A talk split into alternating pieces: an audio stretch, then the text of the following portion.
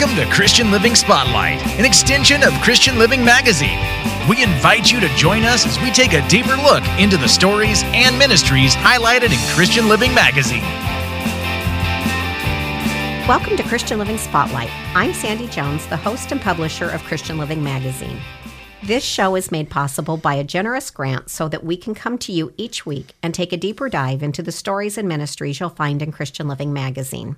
I'm super excited to have my new friend Rick Chromey in this week's Spotlight. Rick is the founder and president of MANNA Educational Services International and our cover story for our just released November December edition of Christian Living Magazine. Welcome, Rick, and thank you so much for joining me. Hey, well, thank you, Sandy. It's it's wonderful to be here. Thank you.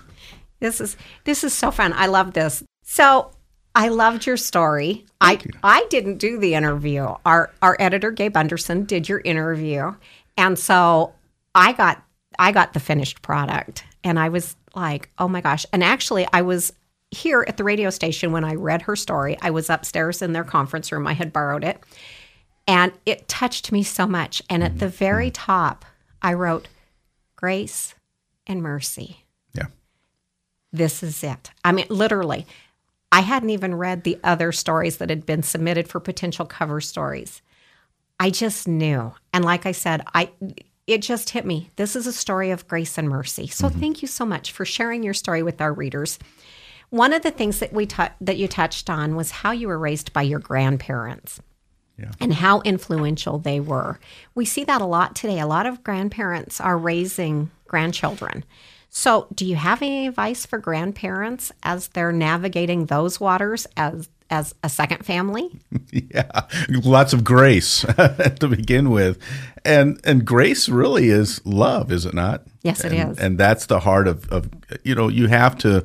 My grandmother and grandfather were in their early fifties when my mom basically abandoned our family and we could have gone any number of different directions as kids. But my grandparents, and they were my maternal grandparents, by the way. Oh, so it was her parents. Yeah, her wow. parent. Yeah, my my grandmother on my mom's side were the ones that brought us in, and mm-hmm. they were the ones that kept us in church.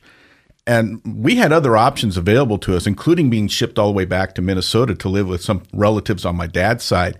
But my dad was pretty much in in my hometown as well, obviously, and he was a trucker, and they they actually housed him for five years as well because my mom left her so left him so financially damaged. It took him almost five years to be able to get to the point where he could actually move out. So that was the first sign of grace. To me, grace is you know th- there was a there was an anger there, there was bitterness, there was resentment resentment to to what she did to our family. I had a lot of hate for many years, obviously, but she what she did was a wound, but my grandmother was the salve. She was the she was the saving salve that that covered that.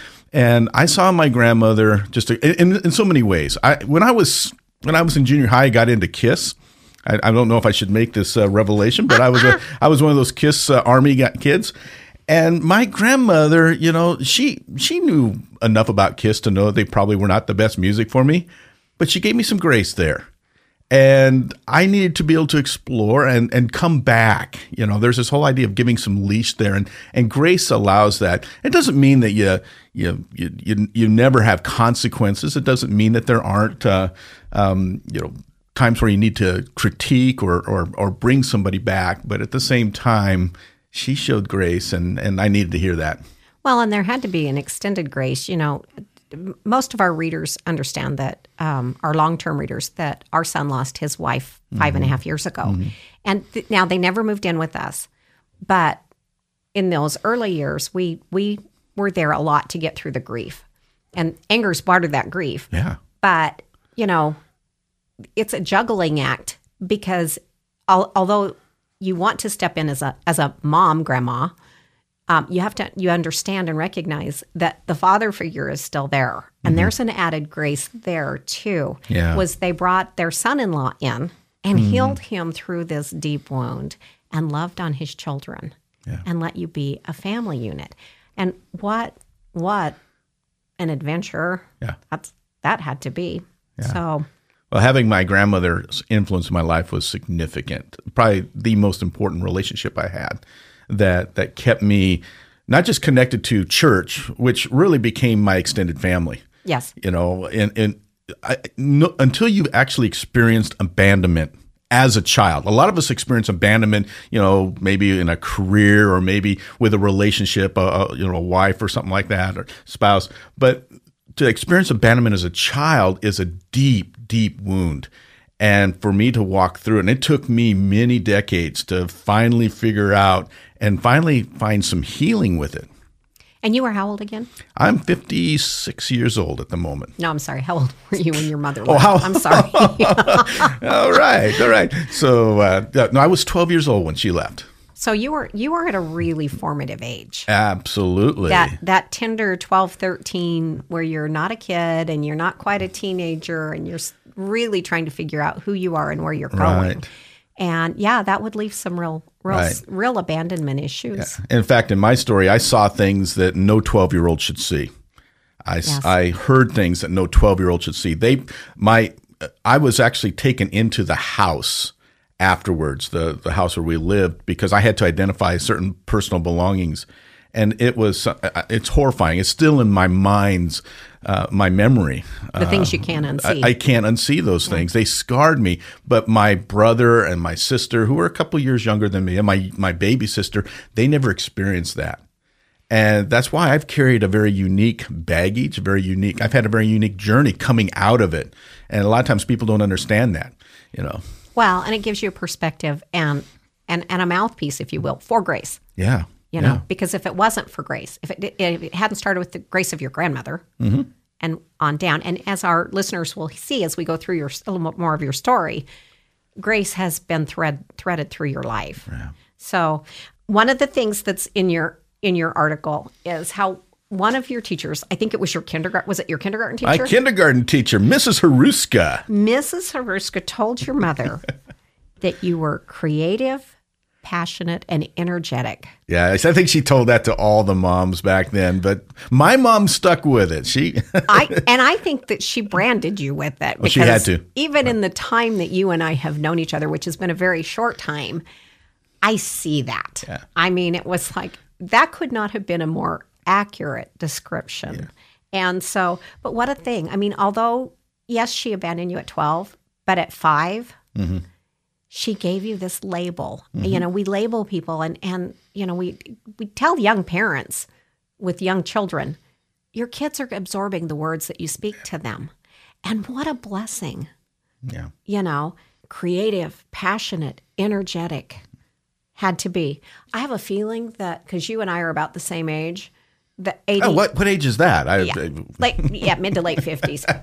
Um, so, don't you know it's not nice to ask a lady her age? I didn't ask it. anyway, I'm kidding. I don't care. I tell everybody. I never thought I'd live past thirty, so every day is a miracle to me. But in our generation, there was no mention of ADD or ADHD. Hmm. And you are high. You are you are a Type A driver personality. You probably had a little bit of ADD as a kid, so. Yes. energetic probably was Yes. was I, I did I did have ADD, but it wasn't attention deficit disorder. It was absent dad disorder. There you go. I grew up with an absent dad. Now he he was a trucker, but he was also emotionally absent from my life. So a lot of these preteen boys in particular who suffer from ADD actually have absent dad disorder more than attention deficit disorder. And there are many ways they're quite the same thing. They're not getting the attention from their fatherly figures in their life. So was your dad emotionally unavailable before your mom left? Oh yeah. Also, yeah. so he just Oh, he yeah. was a very deep introvert. Uh, he wasn't so much introverted as apathetic and uncaring, and in my case, he was abusive. He just really, and we those are the issues that we had to resolve later in life. And I love him today, but for years I never heard the word "I love you, son." It wasn't until you know about 15 years ago that I actually heard those words uttered by my father. Uh, he was never proud of me. In fact, for many years I was simply known as Number One. He never even called me by my name he would just say, "Number one, go get me a beer or something from the fridge," and you know, and and now he would look back on that and he would say, "Well, I was just being affectionate because you were the number one son." No, I I I I, understood what he was saying. He was he was basically he never referred to my my brother as number two. He referred to me as number one, and he referred to my brother by his name. And I'll tell you what, that's something else to think about. Our names are significant. Yes. And in abandonment issues and in relational issues that dysfunctions, a lot of times your names get lost first. That's why I always tell teachers the first thing, your first job on day one in the classroom, learn the names. Know those names. Yeah. yeah. And, and they are and they are significant. Mm-hmm. They are very significant. You obviously spent some time in theater. As a matter of fact, mm-hmm. you you you admit in the article that maybe theater rescued you a little bit in high school. yeah, yeah. Well, theater was uh, the opportunity for me to be on stage and use some of that extroversion that, that you just spoke about because I am a I'm an extrovert, uh, although there's a lot of introversion in me as well. But what I loved about the stage was when I got up there, I was playing a part. And I could play it pretty well, evidently. And, and when people applauded me and when people responded, they laughed at something I said, I knew it wasn't me saying that. I knew it was my part saying it. But the response from the audience was, wow. In, fact, I have a whole book that, uh, that I've entertained writing about my life called Pause for Applause. Because when you become validated, and, and, and part of my world has been always about validate being validated. Mm-hmm. See, abandonment causes that in your life. You have to be validated for who you are because you feel abandoned by everybody. And and so there's this constant tension and that validation then can become as addictive as anything. Yes. I mean, yep. if you're not careful, and a lot of people who have these type of uh, abandonment issues, you know, they become addicted to the validation, whether it's being liked on Facebook or being shared or subscribed to or whatever it takes in social media, or even in our relationships, having people, you know, just say, "Hey, I like you." Yep. That, that plays a part. So validation is is a huge part of that. I'm I am the youngest of six. Wow. And, and there's a huge age span. Mm-hmm. And when I was two, my oldest brother got married and moved away. Actually, he went into the army, went to Germany. I was two, I didn't realize that. And then, you know, by the time I was seven, the next one got married and moved away. And then eight, the next one got married and moved away. And as an adult, I went to a counselor, and paid a lot of money to find out that I had abandonment issues. And it wasn't that I was mistreated, but people who loved me, who were older, yeah. were, were my older peers, kept leaving my life. Right. And so, um, you know, much lesser than than having my mother abandon me and my father be emotional because un, emotionally unavailable because that certainly was not the case. I, I felt like I was raised by Ozzie and Harriet, and so um, had a great childhood that way. But I have just enough that I understand exactly what you know. I have to tell myself that is not where you find your worth. Yeah. so yeah, you use th- theater and ministry mm-hmm. in your in your first in your first Christian college. Yeah. I love that. Yeah. Um, now, Boise Bible College, right here in town. Yeah. Yeah. Started yeah. a little group called the Living Christ Players, and we traveled all over the Northwest and did a number of churches here locally as well. Performed at a number of the different Christian schools here. Yeah, that was back in the '90s. You know. Yeah, it was a it was a good time, and and that was part of the reason I did that was because when I was in, I went to a small Christian school out of out of high school. I had a full ride scholarship to go to to a university here in the Northwest, one of the premier acting universities in the Northwest. But I turned it down because it was a secular university, and I I was really struggling with that coming out of high school. Do how much do I want to, you know, go in a direction that might, um, you know sacrifice my own, you know, morality or, or you know, this this was the early '80s, and there's a lot of experimentation going on on these university campuses, and it's not unlike today in many ways. But I was just kind of a church kid coming out, and so I thought, well, I'll go to Bible college for one year. My grandma will like that, and so. But I went and I chose this particular Bible college because it had a theater group. And when I got there and got into it and really saw the ministry that they did, I realized later in life you know, most of the time what we do, and we, we, it's the same way in the church. I mean, you go to most churches today, we honor the musicians, but there are a lot of us who can't sing a lick. But theater is our gig. Yeah. You know, and and a lot of churches have left behind the theatrical side of, of part of it. And and there's there's a lot to be said for that. Good theater, especially in the church, is missing today. Well, people people learn through. I mean, Jesus mm-hmm. taught through parables. Mm-hmm. People learn through great storytelling. Right. They really do. If a story is well told and that's what theater does. Yeah. So, are you still involved in theater today? I am not. Although I'd like to say that the work that I do is rather theatric. You know, the and COVID has kind of shut down my my gigging, if you will, uh, you know, going out and speaking and training and and such. But I'm an edu trainer, so when I do workshops for churches and Christian schools and faith-based organizations and even businesses out there, when I do these workshops, uh, it's it's edutrainment, and so I am very much a theatrical type of guy, and I like to. I like to put on a show, so to speak, when you're being trained, which is a little bit different than the average workshop. Yeah. Yeah, but but those are the most captivating. I hope so. Those, you know, those are so captivating. We have we have an associate pastor at our church that super super straight laced guy, but he gets up there when it's his turn to to preach on a mm-hmm. Sunday. You're not going to get preached to. You're going to get taught. And mm-hmm. he is so animated and he just as my husband says he puts on a real dog and pony show.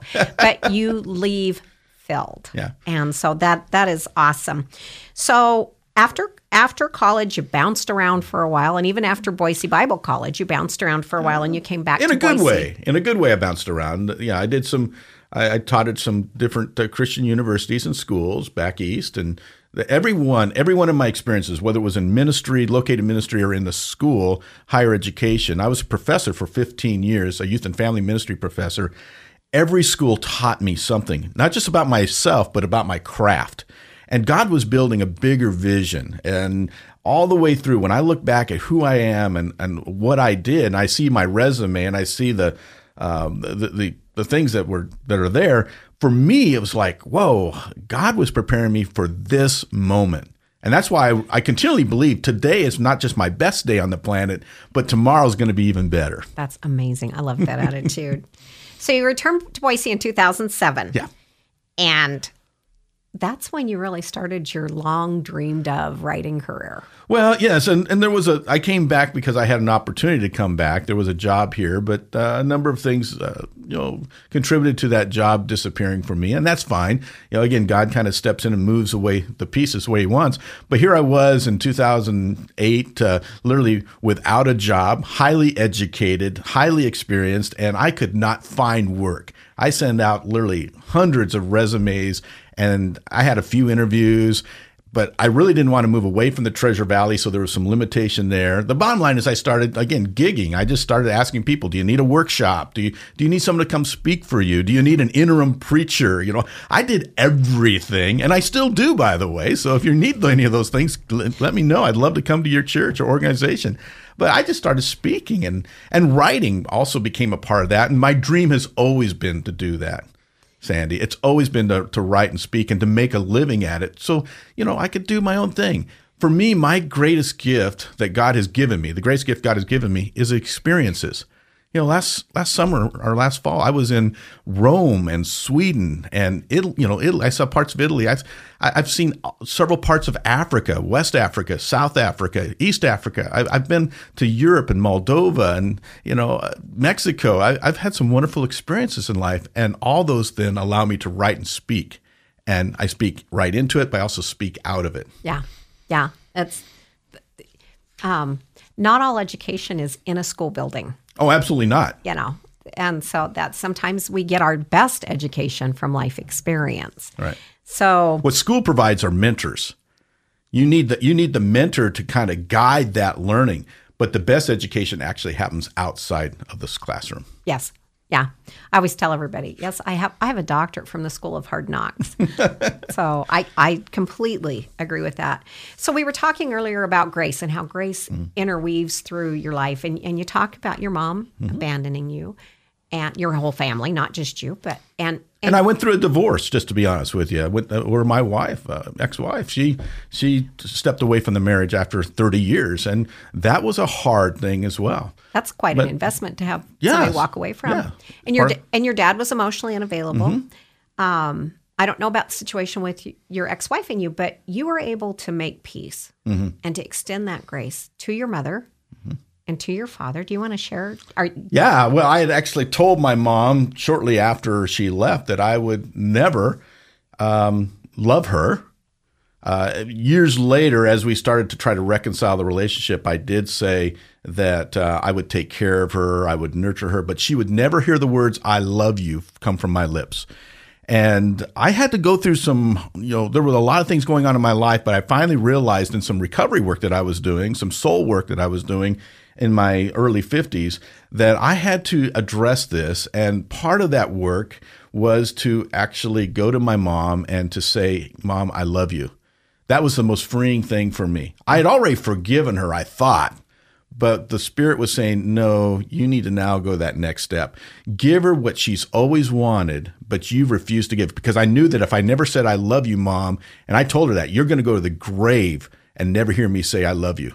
I know you want that, so I'm never going to give it. Just like you abandoned me, I'm not going to give that to you. Yeah. Say, and so in 2014, I called my mom on Mother's Day and uh, we had a conversation and i told her right from the start i'm going to give you a mother's day gift that you've been waiting for for a long time i love you mom i love you and uh, our relationship from that point we talked for for an hour after that and our relationship changed on that day i did the same type of reconciliation with my dad my dad who never said i love you he never leaves the phone conversation now without saying i love you son that's amazing. I need that. Yeah. I need that validation. I also need that love. Yeah. And and so uh, basically when you put the things back together in your life and I say just do the next right thing. People say I don't know what to do. I say just do the next right thing. Because when you do right things, right things happen. Absolutely. Mm-hmm. Absolutely. Well, our time is getting close. So I want to I want to jump in real quick and talk about MANA mm-hmm. Educational Services International because um, I because I've learned just enough to know that I'm really intrigued. So yeah. tell us what that what what is MANNA?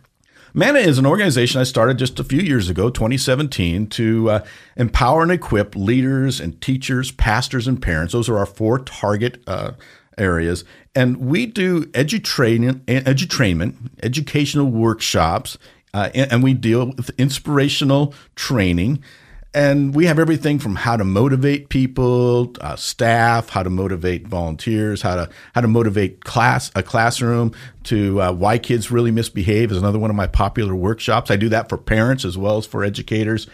I, I have um, workshops. In fact, I'm developing one right now called the Starfish Church, the Starfish Church, about how we need to respond in this post-COVID culture that we're going to be entering into, and how the church needs to adjust and and be the church. You know, uh, it's it's time we got away from doing church. We now to we need to be the church in our culture. Yes. Be the hands and right. feet. Yep. And part of that came, uh, an idea came to start life groups. A lot of churches have life groups, but you know, the most Christians and many Christians who go to churches don't go to a life group. In fact, we have a lot of Christians who don't go to church anymore. And I realize that's a huge opportunity for us. We're a nonprofit parachurch organization. So we work outside the church. We want to work with those individuals who have made choices to maybe not be personally aligned with the church, but but you know they're still Christian, and we want to disciple them, and we want to get them back into located church ministry and fellowship. Absolutely. So where can we, where can our listeners find out more? www.manasolutions.org. Fantastic. That's awesome. So what's next? Well, I just wrote a book and I would love to have you all read that. It's called GenTech. For years, I've been teaching on generations and technology, but particularly generational analysis. It's one of my uh, expertise. And I wrote this book called GenTech. It basically suggests that we've been looking at generations all wrong. We we need to look at them as being framed between the of the technology that frames us between our 10th and 25th birthday. So we're the radio generation and the television generation or the the space generation or you know the most recent generations in the book I talk about are the iTechs. Uh, they're not Generation Z. We call them Generation Z. What does that even mean? You know, Generation Z they're the iTechs. They were they were born between 2000 and 2020, and these iTechs were born and, and bred and matured on iTechnology like the iPhone, the iPad, the iPod, the iWatch, all those iTechnology, smartphone. And now uh, we have a new generation coming up, being born since 2010. I call them the Robo generation, and that's a whole nother topic. I need to, I need to probably start a whole podcast just on the Robo generation.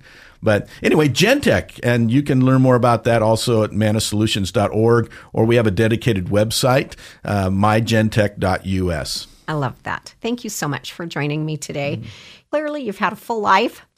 and you've shared so much more with our readers in our new issue of Christian Living Magazine. Our chat today has been a great teaser. So, folks, I invite you to pick up your copy of Christian Living Magazine and see not only Rick acting as the hands and feet of Christ, but about so many who greatly impacted his heart for the Lord. Rick, thank you again for joining me today. And until next time, folks, God bless. This has been Christian Living Spotlight, an extension of Christian Living Magazine, where it's our desire to deliver faith, hope, encouragement, and perhaps a new perspective about God's love to our listeners and readers as we showcase the hands and feet of Christ at work in our community and beyond. For more information on today's program, the magazine itself, or to subscribe, go to www.christianlivingmag.com or search Christian Living Magazine on Facebook for an uplifting start to each day. Christian Living Magazine is free to pick up in over 600 locations throughout the Treasure and Magic Valleys and in central Idaho through McCall. Our mailing address is Christian Living Magazine, P.O. Box 867 Meridian, Idaho 83680. Or you can email us at ChristianLivingMag at gmail.com. Thank you for listening, and we invite you to join us again next week.